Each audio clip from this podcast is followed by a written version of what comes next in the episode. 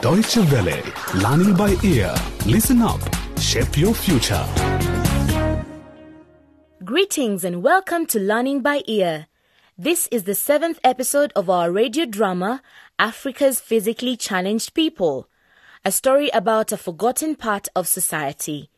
In the last episode, Olwanda talked to Kangwa about his plans, and later he also told his mother Tofa. But what are these plans, and how does Olwanda intend to achieve them? Kangwa, on the other hand, was about to let her parents, the wealthy Mr. and Mrs. Mali, know of her involvement with Olwanda. How will they receive the news? We will soon find out in today's episode called The Fight for Equality. Kangwa, do you mind turning the volume down a bit? We've had a hard day. So, my dear, what is it you wanted to tell us? Dad, Mom, ever since I was a little girl, you have taught me to treat others with respect, fairness, and to always be humble. I have not always done that, but now I have a chance, and all I ask of you is to support me, support us. Kangwa, you know that you can always count on us. What is it you want to do? I am coming to that. Olwanda and I are planning on mobilizing all those with physical disabilities in Maganye and holding a peaceful march to fight for their equal rights in society. We have. Excuse me? Can you please say that again? Mama Kangwa, just let her finish. Yes, go ahead, child. Thanks, Dad. You all know what happened to Olwanda. He was expelled from school just because he is now disabled. These people are given no chance at all. But guess what? They too have dreams and ambitions. And to add salt to the injury, we, the so called normal people, make their lives even harder. In public places, only stairs are built without taking wheelchairs and crutches into consideration. In schools, they are taunted. In shops, no one wants to do business with them, let alone give them a job. How would you feel if it were you? How would you feel if it were me? Can we blame them for begging? Absolutely not. My girl, that is a very worthy cause you have taken on. I am proud of you, proud to be your father. And we are behind you 100% in this effort. Have you two lost your minds? my husband, do you understand the implications of what Kangwa just said? Oh, I do. Our daughter wants to help those who have been trodden on by society. I have never heard her speak so eloquently before. Kangwa, the beautiful daughter of Mr. and Mrs. Mali, marching in the dusty streets of Maganye, surrounded by all the crippled, blind, deformed, deaf people from all over the place? Does that picture seem real to you? Very real.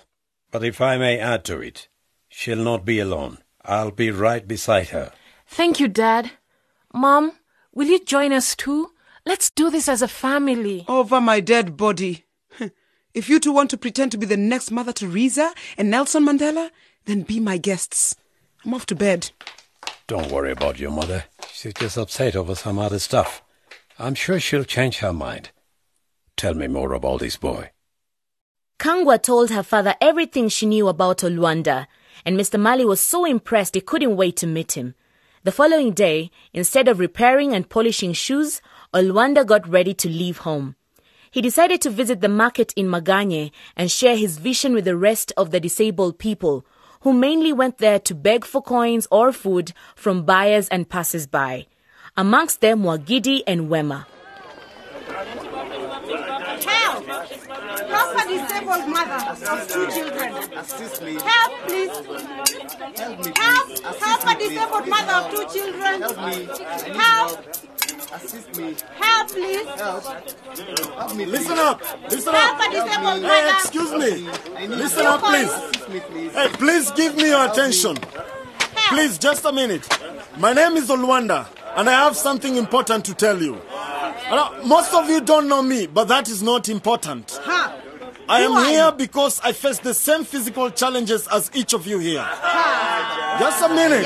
Just a minute. For too long, people like us have been neglected by the community. We can't and should not accept that anymore.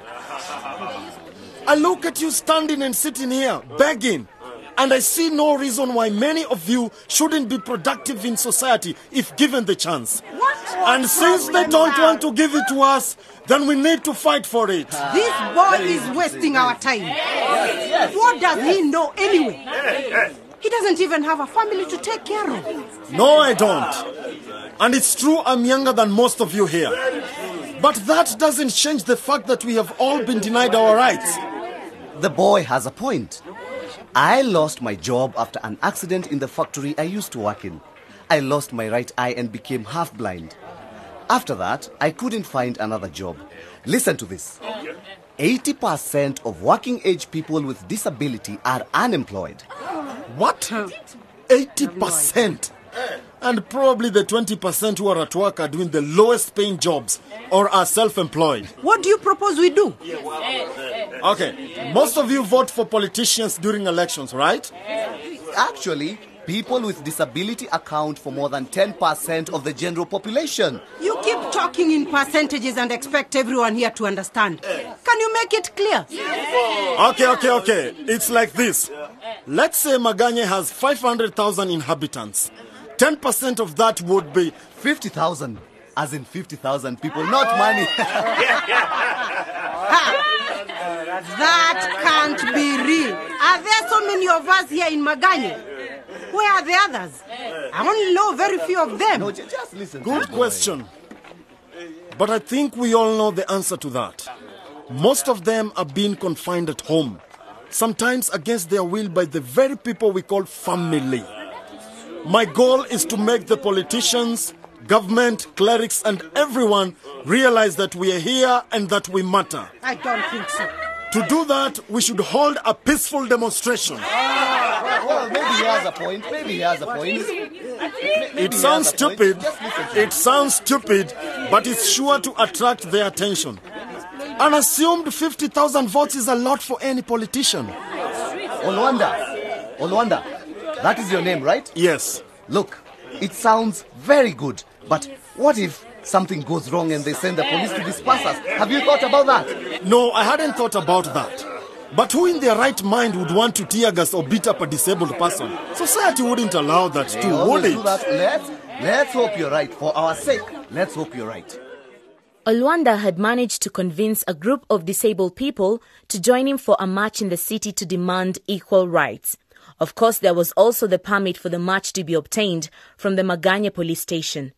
So, Olwanda and Gidi went together to request for one at the station near the marketplace. Inspector Joe was the one on duty.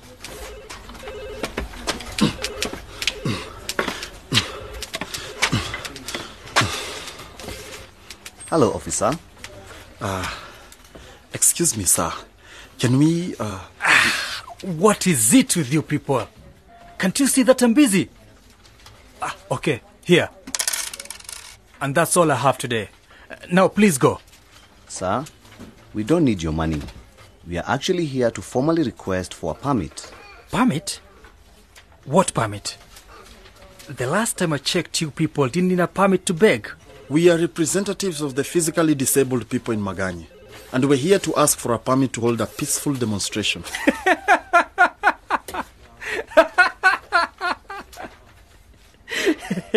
Very funny. That was a good joke. But now, I really must get back to work. You are not joking, eh? Okay. What are your grievances? An attitude like yours. People don't treat us as equals most of the time. We want to be given the same opportunities as the rest of the society. So we are here to request permission and also protection during the march.